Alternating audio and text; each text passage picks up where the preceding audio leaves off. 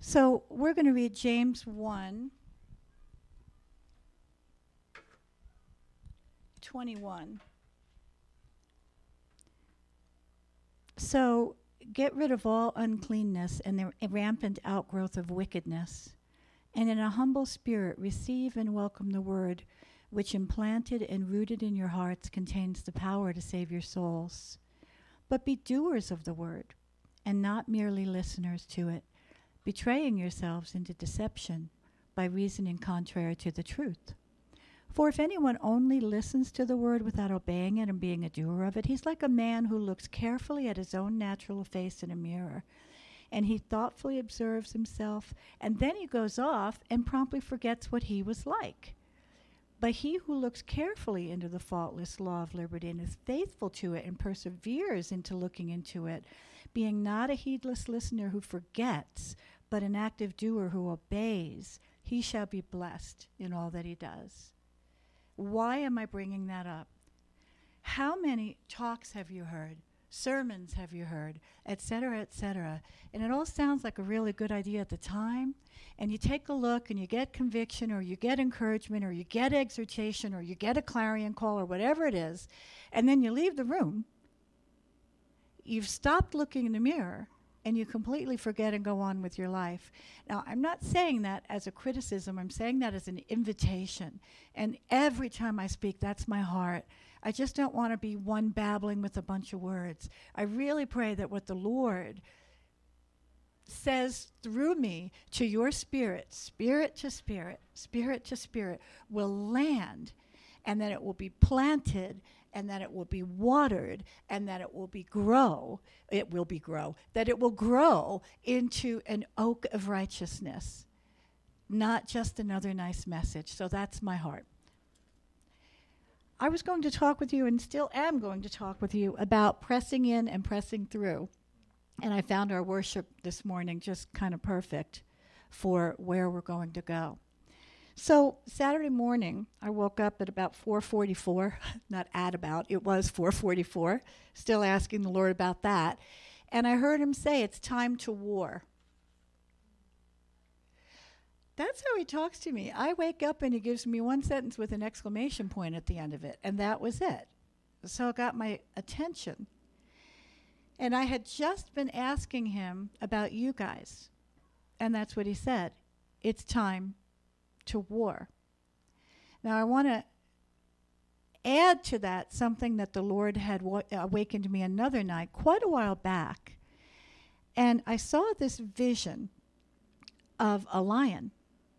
And I knew it was the lion of Judah.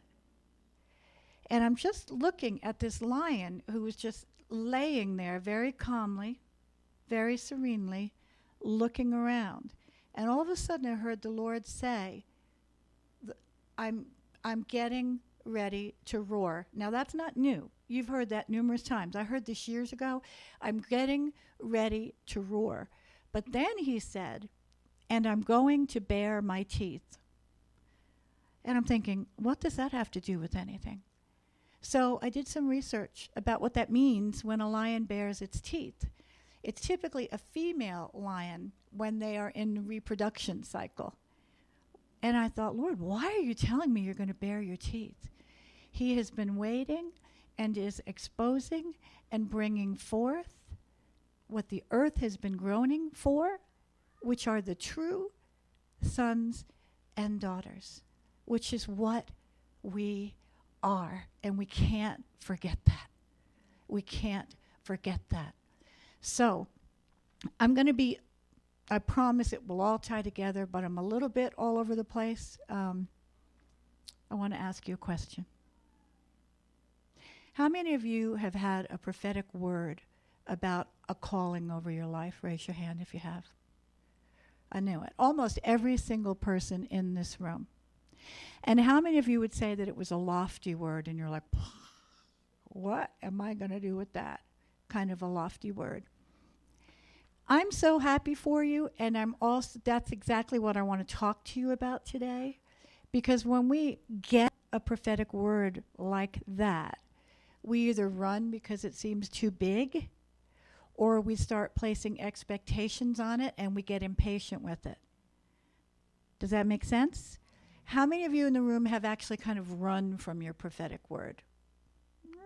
There you go. There's some reality.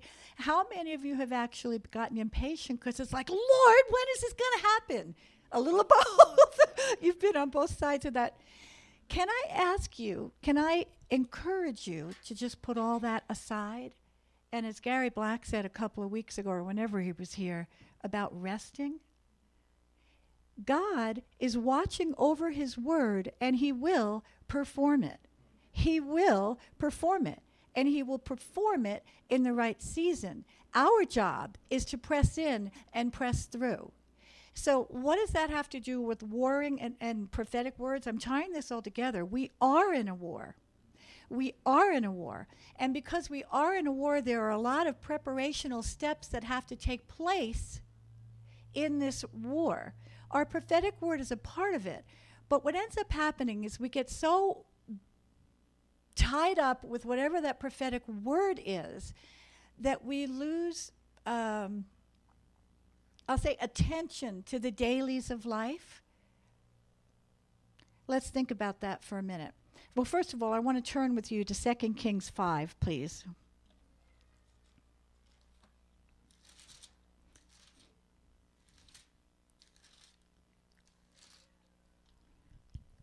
This is about Naaman. I'm sure you've all heard this story before, but I want to read it.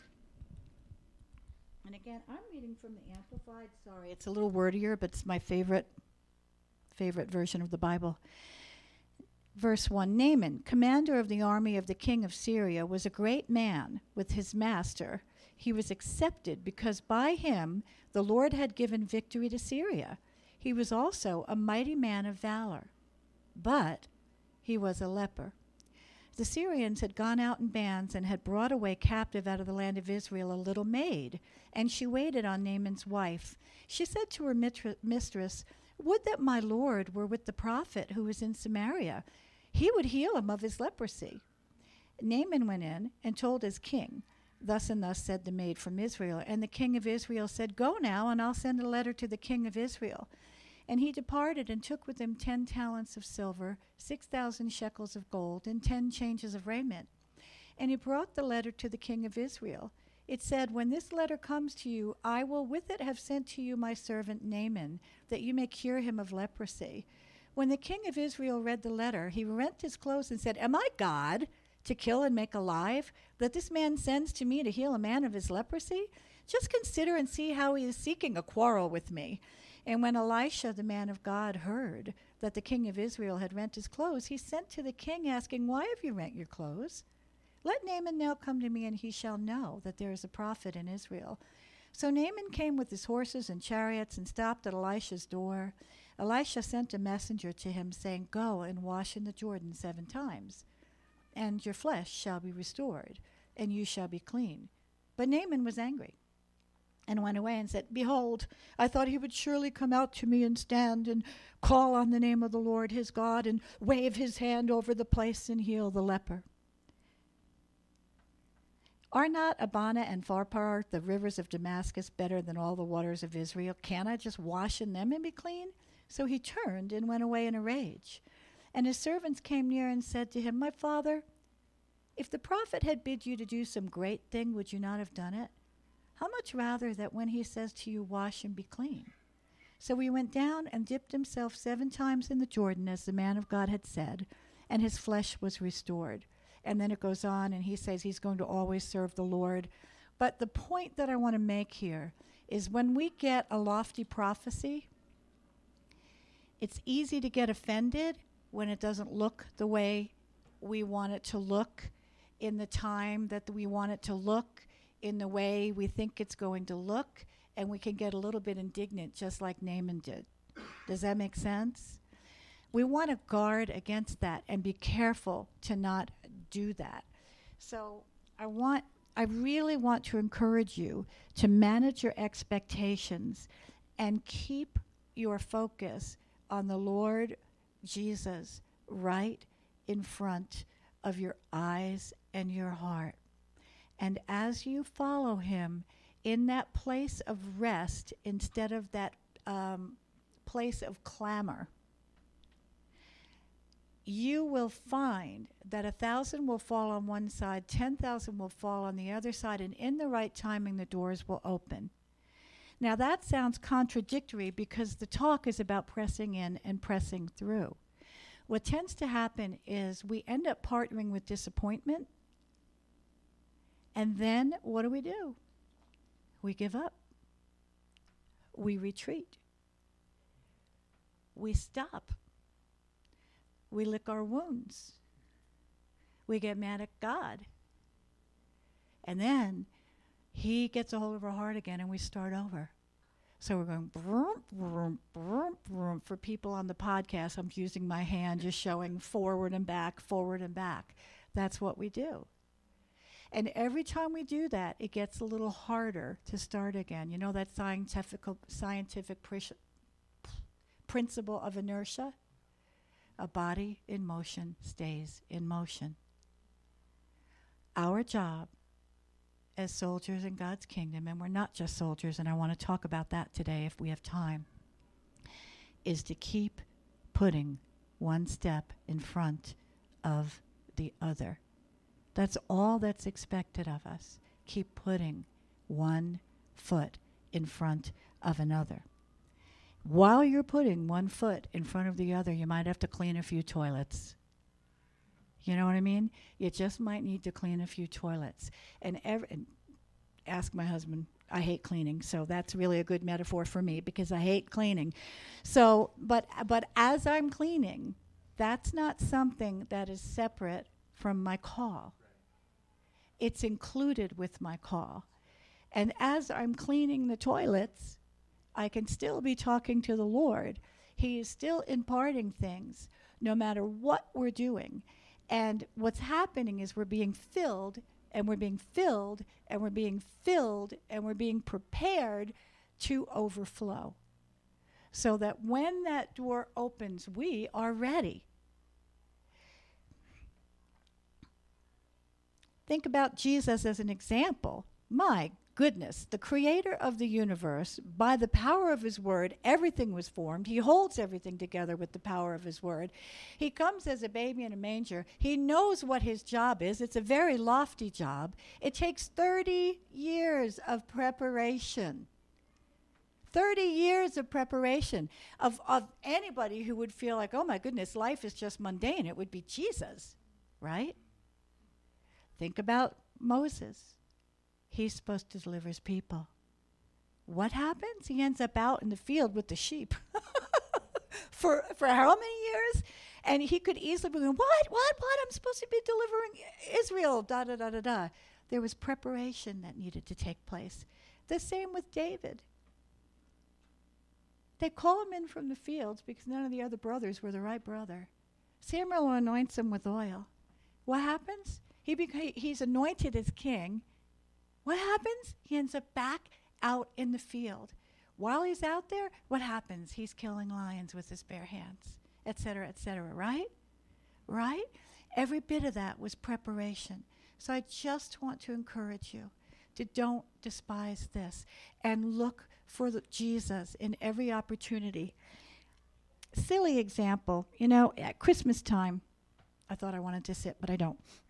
Christmas time, we have a lot of people in our family that aren't following the Lord right now. They're either pre Christians or prodigals or a little of both. And I'm thinking, how am I going to acknowledge Jesus in the midst of this celebration? And so I wanted to do something different, and it ended up not being different, but God made it different. It was so fun. I decided to just read Luke 2 the account of the Christmas story. And then after, I just decided, the Lord said, play, this, play Al's favorite Christmas song, which is Mary Did You Know? And at the end of the Christmas story, Mary is say, the, the, the story says she was pondering these things in her heart. And then, um, and uh, so she was pondering things in her heart, and that's what that whole Mary Did You Know song was about. So I get started, and I've got my phone in my hand because I'm reading out of I forget what translation. And our little two year old grandson is starting to act up, kind of like what we're hearing downstairs. They're not acting up, there's just noise. And so he starts being noisy. So I stick him on my lap. I say, Merrick, come sit on grandma's lap and we're going to read a story. So he comes over and he sits on my lap. And I start reading, no pictures, just the story with this phone in my hand. And as I'm reading the story, Merrick, who does not come from a Christian home at all, is going, Yeah, yeah, peace on earth. That's right. Yeah. And it was the cutest thing because God used Merrick to keep everybody's attention to the Christmas account. So then we get to Mary, did you know? And I've got this child in my lap and I'm worshiping. And I've got his arm. I've got a phone in one hand and his arm in the other. And I'm worshiping. And at the end, when it says, The great I am, my hand is up, his hand is up. I don't care what else was going on in that room. We were worshiping. Why am I telling you that story? Many of you have young children. And in the dailies of life, I, you talked about this on yours about hope. When you've changed the umpteenth diaper, or you've been up all night, or whatever it is, it's hard, it's easy to lose sight of the calling on your life. Don't let the Lord rob you. Look for, I'm not telling you anything you don't already know, but we forget. Look for him in the midst of it and let him take what seems mundane and turn it into a moment with the Lord. I remember when I used to do Christian coaching, I had this young mother who was frustrated as all get out because she never could find time for a quiet time. And she was getting stuck on quiet time. And out of my mouth comes, Who says quiet time has to be quiet? And she goes, you know, she's like, What do you mean quiet time doesn't have to be quiet? And I said, What if you included your child in it? She never thought about that. So that's what she did. And the next time we met, she was so excited because she did what I did with Merrick on Christmas. And after it was all done, she said, It was so exciting. She goes, You know what my little guy said? She kept, he, he kept saying, More, mommy, more, mommy, more, mommy. And he was totally engaged in it. Slight little shift, but don't despise the mundane. Bring Holy Spirit into the mundane because every single bit of that is part of your preparation for the big. So that's part one of what I want to say about pressing in and pressing through. Part two of what I want to say is the Lord gave me four words last year and I've been pondering these four words for a while. Hi, pumpkin. She's just grinning at me. Um, and you know, it's funny. I know it's the Lord because I don't usually think in alliteration, and I don't try to be that clever. But these are four P words. The words are plow, purge, purify, and plunder. Plow, purge, purify, and plunder. And I felt like that was a call from the Lord and an encouragement from the Lord that no matter what we're doing, that we are to be conscious of those four words. Now, in Western thinking, we think really linearly, don't we? And so we want this to be okay. We plow for a while, and then we purge, and then we purify, and then we plunder. Some of it could be linear, but many times it's circular. And a couple of things that I'm going to talk about today are circular. We do all of these things all these times in different ways, in different areas of our life. I'm going to speak about them linearly, but I want you to hold on to the fact that it's not always quite that clean. So let's talk about plowing for a minute. How many of you have felt like you've been in a really hard season in this past year? Most of you. How many of you feel like you've been in an easy season? Nobody. All right. Welcome to the world, right? You know, in this world we're going to have lots of tribulation. Luke 9:62 says, "He who puts his hand to the plow and turns back is not fit for the kingdom of heaven." Now, when you first hear that, that sounds like a downer, doesn't it? Well, I'm disqualified because I didn't keep my hand to the plow. I don't think that's what the Lord is saying. I think what the Lord is saying, as you plow, you are getting fit. You are exercising new muscles. And if you stop and you turn back, then you have to start all over again. And every bit of progress you made as you were lifting those weeny weights of plowing, they're not weeny, but as you're lifting those weights, you start back at ground zero. And frankly, half the time you lose ground. Do you see what I mean? So don't look at that scripture as um, condemnation. Look at that scripture as invitation to keep plowing. If you don't plow, you never get to the other side. You never get to the other side. So think about plowing. It is hard work, but it's building your muscles, as I said. And every bit of that plowing helps you to stand strong. We've sung about that this morning. I will not be shaken. As you exercise those muscles, you just become less shaken. I think it was Gary that talked about that thin line, and he talked about resting and not being shaken or something like that. He didn't use that term, but he did talk about that. I'm going, Wah! so anyway, don't make the plowing wrong and don't turn back. I'm telling you, this Christian walk sometimes is literally just one step in front of the other.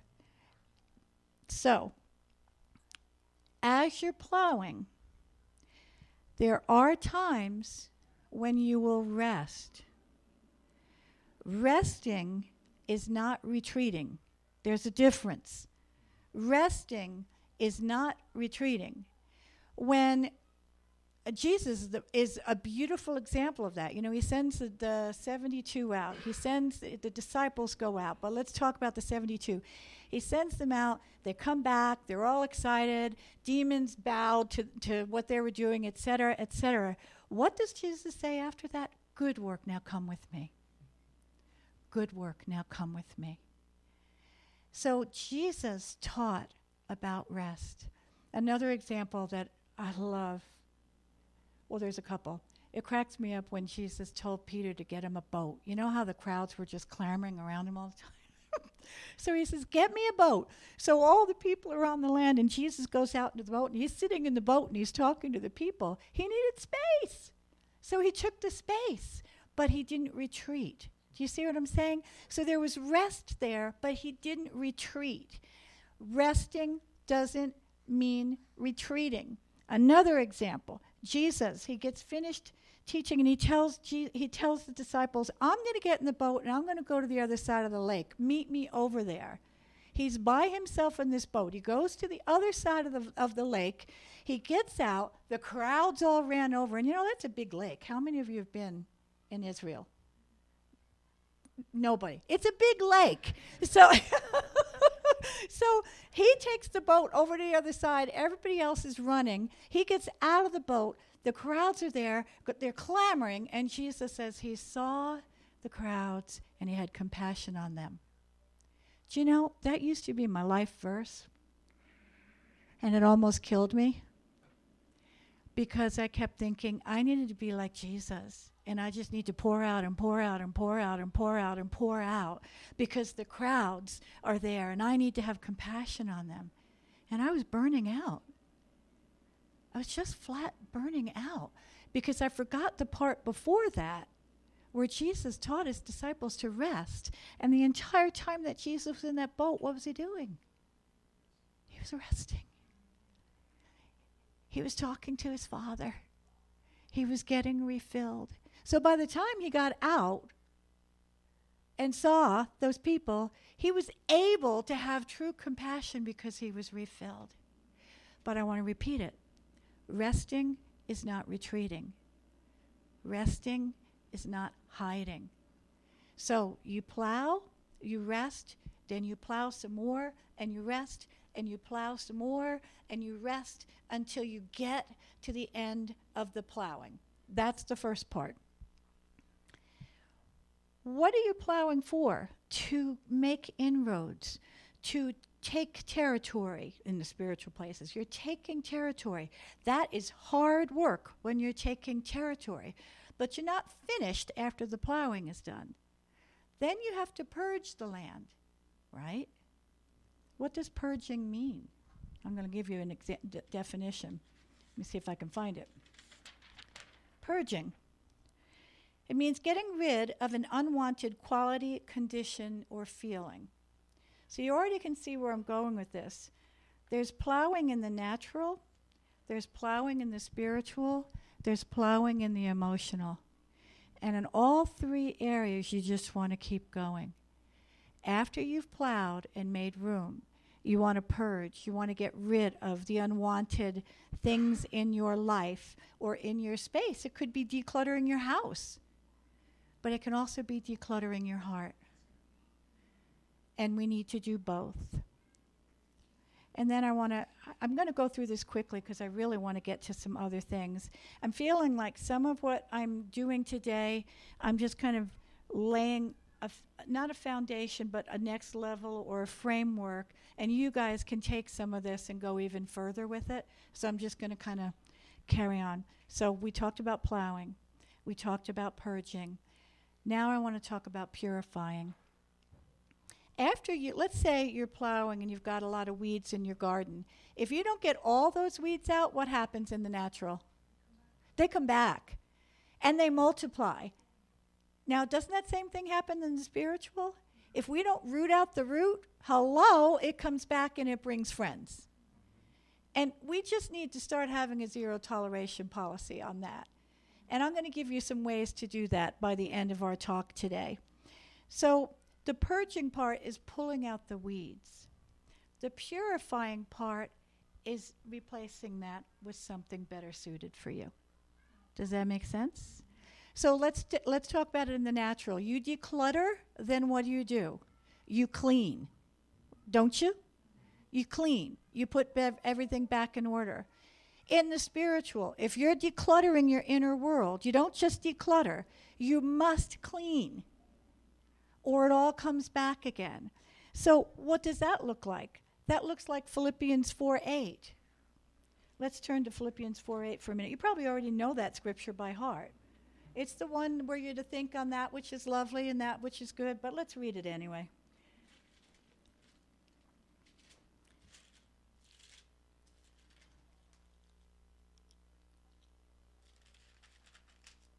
Philippians 4 8.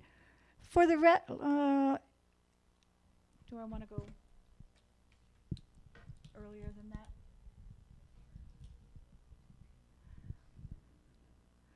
Don't be don't fret or have any anxiety about anything, but in every circumstance and in everything by prayer and petition with thanksgiving continue to make your requests known to God, and God's peace will be yours. That tranquil state of a soul assured of its salvation through Christ so, not fearing anything and being content with its earthly lot, whatever that is, so that the peace which transcends all understanding shall garrison and mount guard over your hearts and minds. For the rest, here's the purifying part. Brethren, whatever is true, whatever is worthy of reverence, whatever is honorable and seemly, whatever is just, pure, lovely, lovable, kind, winsome, gracious, if there is any virtue and excellence, if there's anything worthy of praise, think on, weigh, and take account of these things. Fix your minds on them. That's the purifying part. Do you know the battle is mostly in our minds? The battle is mostly in our minds. And if at any moment in your life you are not present in your own spirit to the fruits of the Spirit, you're not experiencing love, joy, peace, patience, kindness, I can guarantee you that you are having a battle in your mind and the enemy is doing his wah, wah, wah, and you have lost your peace. Who's in charge of getting that back? You are. You are. And it's very easy to do if you'll take your authority over it. And it's this Philippians 4 8 thing. So you stop right then, and th- this is a sozo thing, but you stop right then and you ask the Lord, a couple of things. Is there anyone I need to forgive? Perhaps you've been offended by somebody. Do not tolerate that. Get that out of there. Maybe somehow you just got slimed and you became under the influence of a lie. Ask the Lord, what lie am I believing right now? And if He tells you you're believing a lie, either about yourself or about your circumstance or about Him, you take a stand and you renounce that right then and there. I'm telling you, people, we tolerate much more than we need to. We tolerate much more than we need to, and that's why we keep falling and tripping up. And then when you hear a truth, you want to ren- uh, you want to declare that truth. So, uh, I'm now, Lord, or later. I'm going to say something about declarations later. So that's yours to do is to think on that which is lovely and all of those things in Philippians 4 8. Another way, way that you need to purify is in James 4 8. They're both 4 8s. Isn't that interesting? Okay. And James 4 8 says, Come close to God, and he will come close to you. Recognize that you're sinners. Get your soiled hands clean. Realize that you've been disloyal, wavering individuals with divided interests, and purify your hearts of your spiritual adultery. And then it goes on from there. Look at verse 10. Humble yourselves in the presence of the Lord, and He will exalt you. He'll lift you up and make your lives significant that comes full circle back to the big prophecies we've had over our lives. But before we get to do that, we have to do all these other things. We must plow, we must purge, we must purify. We have to have a zero toleration policy for anything that doesn't look like Jesus. We have to have a zero toleration policy for anything that doesn't look like Jesus. And I'm telling you, we can't afford anymore to tolerate because you've heard it all over. Time is getting short. We all feel it. We also know there's a lot of acceleration going on. We have a heritage of children that, that we can't be we can't afford anymore to be wobbling around like we used to. We just can't. I could say so much more about this, but there's more that I want to share. And then the day comes when we have practiced, we have kept taking step after step, we have purged, we have purified. That is when we have the right to plunder. The places where you have endured and gone through the battle and gotten to the other side is the very place where you're going to have an authority that you want but don't have yet. And I want you to think with me about the Old Testament. This used to really upset me. I'd read the Old Testament and I'd see how God would say, Take your army and go in and just annihilate everybody, kill women, children, everybody, cows, horses. He didn't say that, but you know, it was just annihilate everything. And I used to think, What? What an angry, harsh God he is. And I kept asking him about it and asking him. I was like a dog with a bone. I wouldn't stop till I got an answer. And finally, I realized what it was. In those days, and even now, in those days, it, what God was doing was plowing, purging, purifying, and then plundering. And if there was anything left because it was so dark and so evil and so demonic. And you had the Neph- Nephilim there, however you say that. There was so much going on. He had to have it wiped out because if he didn't have it all wiped out, it would all just grow back up again. And then what would he say? Go in and plunder. Now, that's going to bring me to the war part.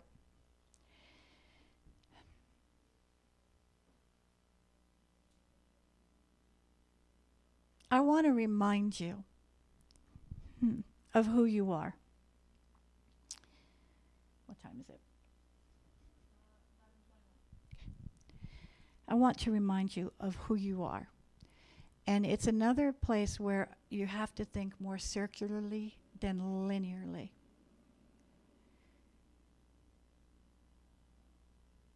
Jesus says that you are a child of God, right? We are children of God. And scripture says, unless you become like a little child, you cannot enter the kingdom of heaven. That sounds so contradictory to everything I just said plowing and purging and purifying and plundering. Can a child do that? No. But a child trusts. A child asks umpteen thousand questions. A child forgives easily. Right? That's what a child does. But Jesus also says, or Jesus doesn't, it's in Hebrews, that we have to put off childish ways. So we're not allowed to stay a child. We enter the kingdom of God as a child, right? But we don't stay as a child. Children, the good side of the child is that they ask a lot of questions, et cetera, et cetera. The weak side of a child is that they're needy.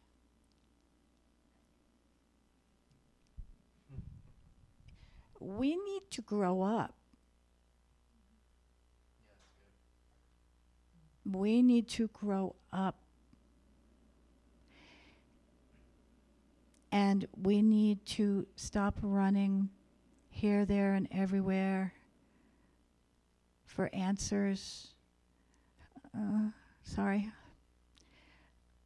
We need to run to the one with the answers. The disciples said, Where else can we go? You have words of life. I'm going to say more about that in a minute. So we get to remain children because children have that childlike faith. They ask a lot of questions. But we want to cast down the neediness. We also are a son and a daughter.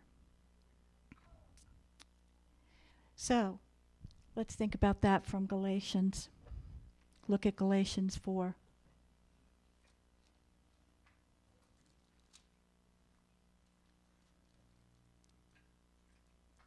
You know, this is interesting. I, I don't look for a demon behind every bush, but I'm really aware that there's the demonic. And all of a sudden, I'm feeling really fuzzy. So I know this is exactly where the Lord wants us to go is where I'm going right now. So I thank you, Lord, that I have the mind of Christ. And you make the rough places plain. And I rebuke any thwarting spirit that's wanting to confuse or confound in Jesus' name. All right, so Galatians 4. Did you notice how I didn't yell and scream? There's no reason to. We either are who we are or we're not which I'm going to talk about in just a minute. Oh, I'm back. That left really quickly. okay, anyway. So, Galatians 4. Now, what I mean is that as long as the inheritor is a child and underage, what we just talked about, he doesn't differ from a slave, although he's actually the master of the house. But he's under a guardian and administrators until the fixed date by his father. So we also, when we were minors, we were kept like slaves, subject to the elementary teachings of a system of external observations and regulations. But when the proper time had fully come, God sent his son, born of a woman, born subject to the regulation of the law, to purchase freedom, so that we might be adopted and have sonship conferred upon us. And because you really are his sons, God sent his Holy Spirit into our hearts, crying, Abba, Father. Therefore, you're no longer a slave, you're a son. And as a son, it follows that you are an heir through Christ. This is not new news. I know you know this, but we forget it and we still act like children. And then in Hebrews it says, Come on. I'm so paraphrasing. In Hebrews 6, it says, Come on, it's time for us to get beyond the elementary teachings of the washing of the hands and the rituals and the baptism and all. Come on, people, let's go. Let's go. And I know you've heard that before, but I'm just here to remind you of that. That we want to carry the childlikeness of that childlike faith with us, but we want to remember that we're also a son. And as a son, we are co heir with Jesus, and everything that belongs to Jesus belongs to us. Do we know this all the time? No. But if we keep Jesus right in front of our face and we do stay like a child and keep asking him questions, he will answer. He will give us perspective, but it's our job to keep asking the questions. It's our job to keep asking the questions. We carry the name of the Lord Jesus Christ. So therefore, we also we also carry the authority of the Lord Jesus Christ. I want to remind you of that because I think sometimes we quickly fall out of the authority that we carry. In Ephesians 1, I'm throwing out a lot of scripture, and you can go back and listen to the podcast and look at this stuff more, more carefully.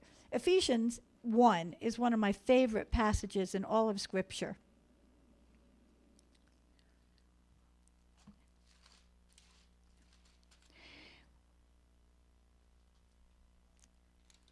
those of you who have been to Sozo training, you've heard me share all this. Sorry, I'm going to be sharing it again, but ooh, this is when I really start preaching.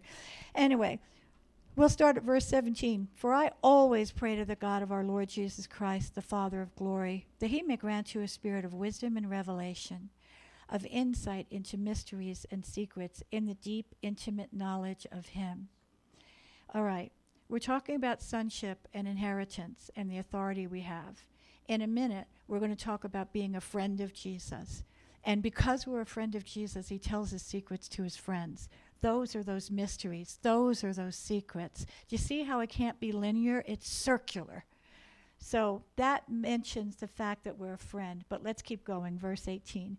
By having the eyes of your heart flooded with light, so you can know under and understand the hope to which he has called you, and how rich is his inheritance. We have no clue of every aspect of our inheritance, but we can ask for more information so that you can know the immeasurable, unlimited, surpassing greatness of his power in us and for us, which he exerted in Christ when he raised him from the dead and seated him at his right hand, far above all rule and authority and power and dominion, and every name that is named.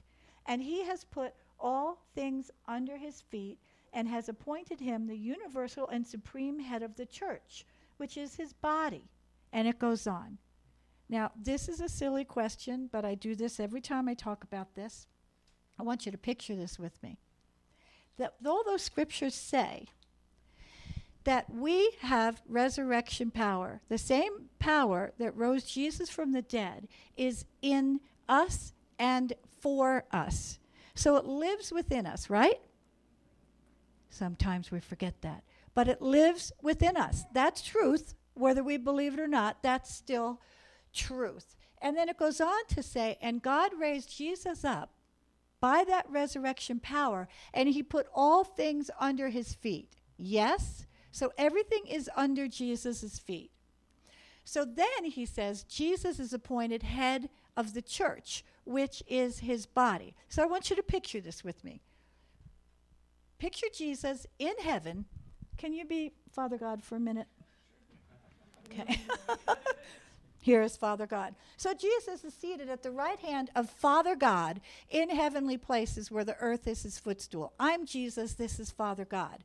Now, this is silly, but we need to get this. Is it just Jesus' head that's sitting up in heaven next to the right hand of Father God? No, it's his entire body. Who's his body? We are his body. Thank you, Father God. We are his body. So, if we are hidden in Jesus in bodily form and he's seated in heavenly places and the earth is his footstool, Psalms says the earth is our footstool too. It is not our footstool if we forget who we are and where we're placed. If we forget who we are, whose we are, and what we carry, we are sitting ducks. Yeah. We're sitting ducks.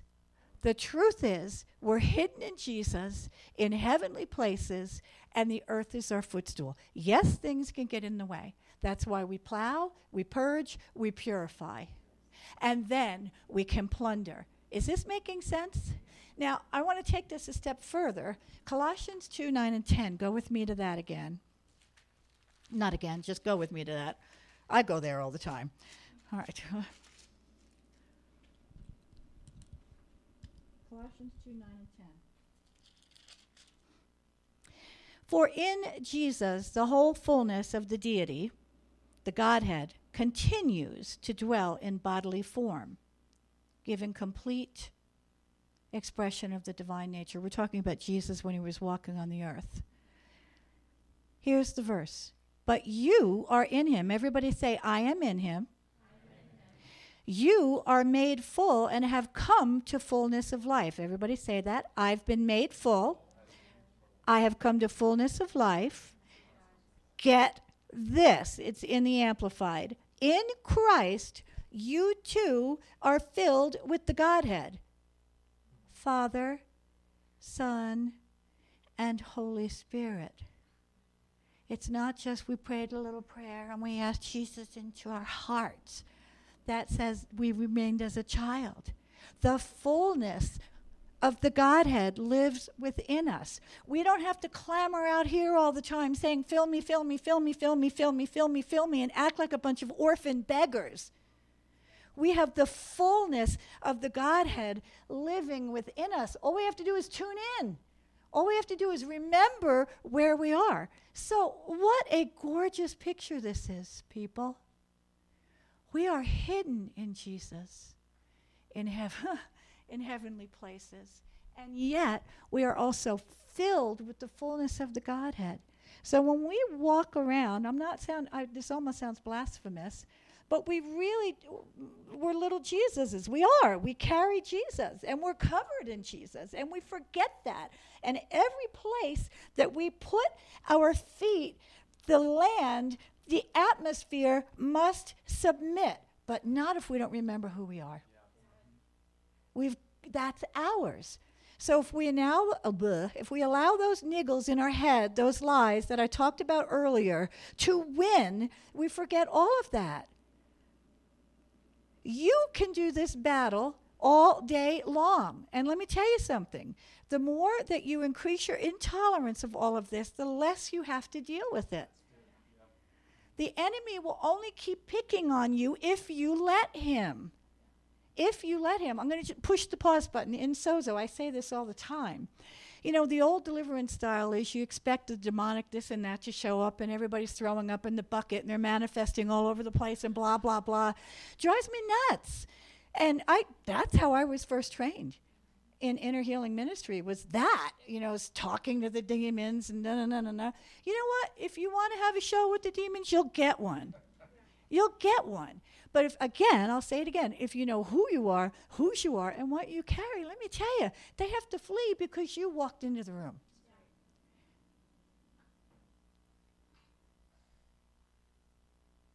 So, we're a child. We're also a son. We've inherited his authority. We've inherited his name. We're also a friend. And Jesus says, he reveals his secrets to his friends. If any of you are under the lie that everybody else hears from the Lord more than you do, shut that lie down. Shut that lie down. And when you read the scriptures, you expect that God's going to speak to you, and He will. Expect that He's going to speak to you. And uh, if he's not communicating to your heart, another example of where you want to keep pressing in. We give up, we shut the Bible, and we believe the lie again. Keep pressing in until you get an answer. Because the very place where you get a revelation from the Lord is the very place where you're going to have a voice.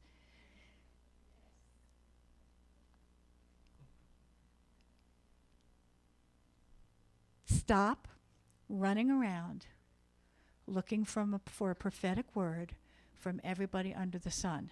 Now, I honor the prophetic. I have a real heart for the prophetic. I, I have a dream to start a prophetic company here and blah, blah, blah, blah, blah. I am not despising the prophetic. But what I am saying is we're so busy looking for all the rock star prophetic words. Hmm. Hmm. That we are not getting into the word ourselves. And people, we don't want to be an echo of what everybody else is saying. We want to be a voice. We want to hear the secrets from the throne room for ourselves. That's where the power is. That's where the revelation is. That's where the conviction is. And that's where the, I don't even know what the word is, the anointing comes. Do you feel? I can feel it in the room right now. I'm like, do you feel it? That's where the anointing comes because you know that you know that you know that you know in your own heart, not because somebody else told you. All right. Next. so we're a child, we're a son, we're a friend, and we're a warrior. And we're also the bride of Christ. I can't take credit for this quote. I just got finished saying how you want to be a voice, not an echo, and I'm getting ready to echo. But it was so good, I have to echo. This fellow, his name is Dean Briggs. And he said, Intimacy may be what moves God's heart. And we want to be the bride of Christ. We want to have that intimate connection. We want to be a lover of Jesus, and we want him to be the lover of our soul. Back to the quote Intimacy may be what moves God's heart, but dominion gives him honor. We've been in a move for a long time of um, pressing in for the presence of the Lord. There's nothing I love more. Ask my husband. I, s- I spend hours just, I, there's nothing I love more but lately, Jesus has been giving me this picture of okay, we've got that now. We get that we're surrounded by Him, we're covered in Him, we carry Him. How much more intimate can it be? You know? He's here. That's what Scripture says. He's with us. All those things we just talked about. But I keep seeing Jesus standing out there. He's out there. He's also here because he can be both but he's out there and he's saying, Come with me.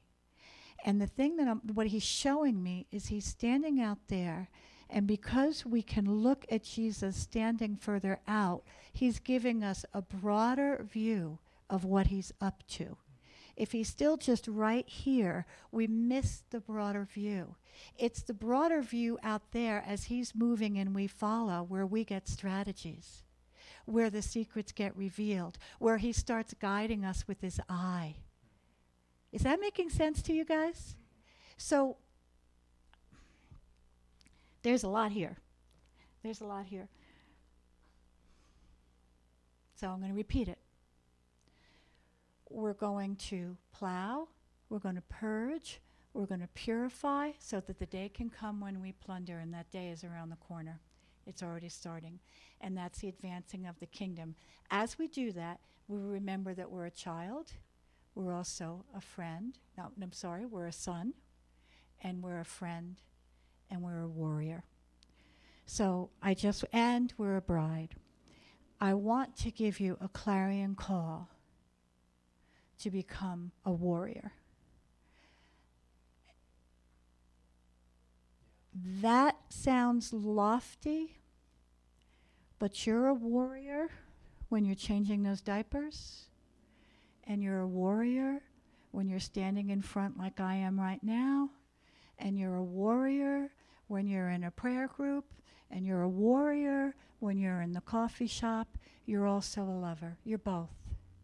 And you just can't forget it. Whatever season you're in, you are still all of these things. All of these things. Do I need to remind you of what all of our weapons of warfare are? Do I need to do that? Lord, do I need to do that? I'm just going to run through them real quickly. There are many more. Our weapons of warfare are the name of Jesus. Hmm.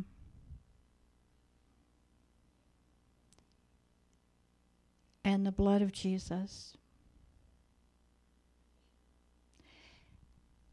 One of the major, not major, but one that the one that I think we forget is what I already talked about, and that is the presence of the Godhead in us and around us. When we lose that, we lose mm, our position. The authority of Jesus, I already talked about that. Did you know laughter is a weapon of warfare? Did you know that? I have to tell you a funny story. Oh my gosh. There was this time, oh, you know how you have stuff happen and you get upset and people disappoint you or they misunderstand you or they say rotten things about you. Well, that, this happened to me. So I had a friend over, this was in England, and I was just ranting. And then you know what else happened, and this happened, and she said this, and blah, blah, you know, just whining. And the gal sitting on the couch all of a sudden just starts laughing, hilariously laughing. She just looked at me and she just started laughing. And it was contagious. And then I started laughing. And if we had had room in the house, we would have been rolling on the floor. We were laughing so hard. But let me tell you something that whole atmosphere broke because of laughter. So that is a weapon of warfare. I'm not saying manufacture it, but I'm saying let it bubble up. Another weapon of warfare is forgiveness. Please don't hold on to grudges. Please don't. That's one area where we all need to grow up. And we need to understand people have a bad day. And frankly, get our little eyes off of us hmm. just trusting that we're all on a journey. we all don't get it right all the time. So forgive quickly because we don't want to be handed over to the jailer. I don't think I really need to go into you're all agreeing with me, but let's practice it. Let's practice it. It's one thing have, this is you don't know it until you live it. Hmm? You don't know it until you live it. So it's time to take what we know and to put it into practice. There's a weapon of warfare right there. Repentance. Don't tolerate. Don't tolerate sin in your heart. Just don't. It's just not worth it. We don't have time. We don't have time. Um, I already told you about exchanging lies for truth. Have a zero toleration policy on not being present to the fruit of the Spirit in your own spirit. If you're not, something is wrong. Get it out of there. Get it out of there. Um, fasting. Everybody's least favorite thing. But if you really do want a breakthrough, fast. And, you know, I'm going to go out on a limb and say that, I mean, I know the scripture says uh, in Isaiah about your, your fasting needs to be, I'm so paraphrasing, loving people, serving, da da da da da. That scripture but I've been thinking a lot about fasting because we do a lot of, oh, let's fast Facebook and let's fast this and let's fast that. Yeah, negative thoughts. All of that is good, but a biblical fast is no food. It just is. So, and that's probably one of the hardest things for us to do is the no food part. But I just want to encourage you to practice fasting. Another weapon of warfare is humility. Did you know that? You go low so he can go high. If we come from a place, ask the Lord to give you more humility. I know we're afraid to ask that because we're afraid he's just going to pounce on us, but that's not his heart. So he, God opposes the proud and gives grace to the humble. So when you're asking for humility, you're going to get more grace. Another weapon of warfare is the word. And this is what I wanted to say about declaring and I'll just confess to you, uh, for years I had a hard time with the whole issue of declarations. But you know why? Partially because the New Agers use declarations. I had I used to have a weight management clinic, and I worked with this woman. She was shorter than I was, and she probably weighed close to 300 pounds. Bless her heart, she she really struggled. And she'd stand, she'd look in the mirror every morning, and she'd declare, I'm 120 pounds and I'm whatever, whatever, whatever.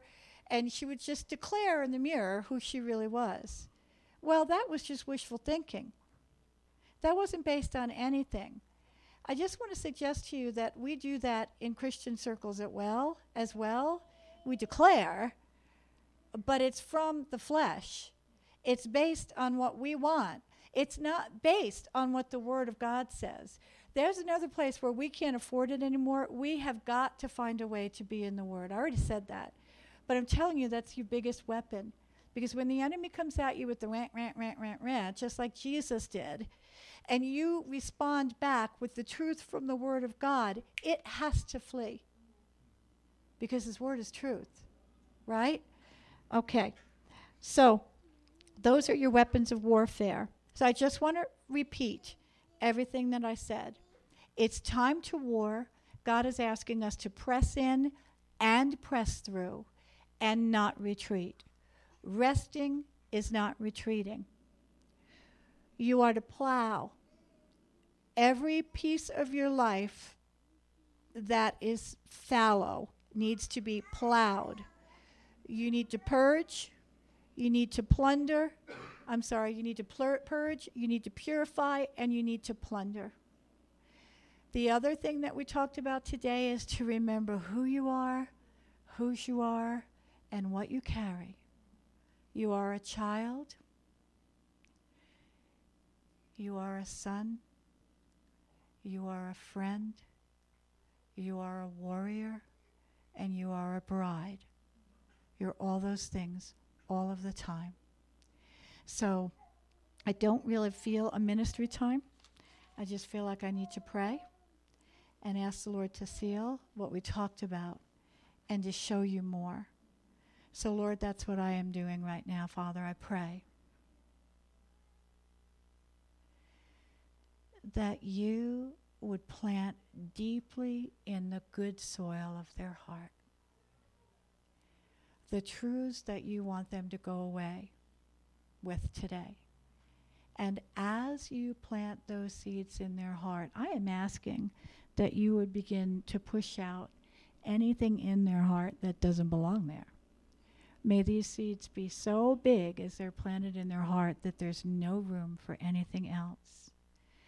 I ask you, Lord, that you would increase their hunger to spend more time with you.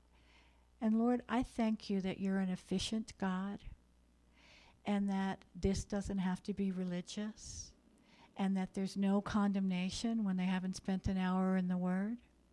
That you can give them one piece of your Word, the sword, and it can divide bone and marrow. So I speak freedom over them that they would not run away from the word because they don't have time, but they would ingest quickly and deeply what you want to show them. Lord, I thank you that this is a group of people who are to become a voice, not an echo. But I also ask, Lord, that you would keep them patient with the process, that the lofty prophecies are true, but that they will open up in your time. In the meantime, Lord, I ask you to show them any prophetic words that they've been hanging on to that really weren't from you, that were um, actually from, um, I call them an encouragement, but not really a prophetic word. I call them procuragements.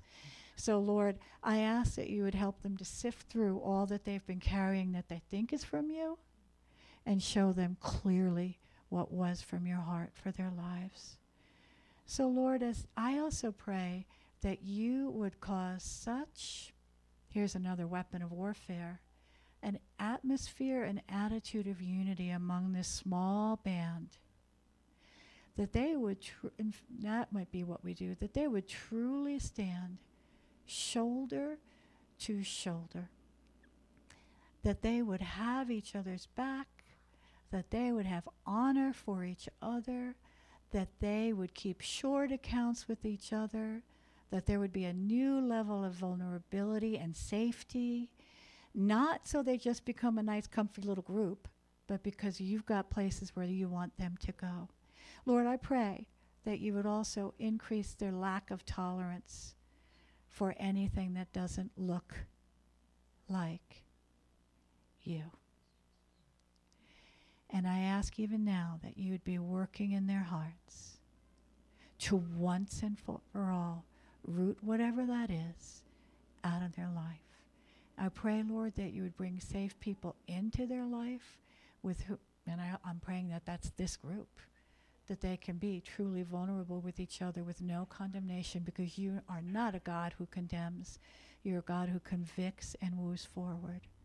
So thank you what you're doing in and through this group. And I pray that you would just remind them to just take that next step, one little baby step. That's all you ask. In Jesus' name, amen.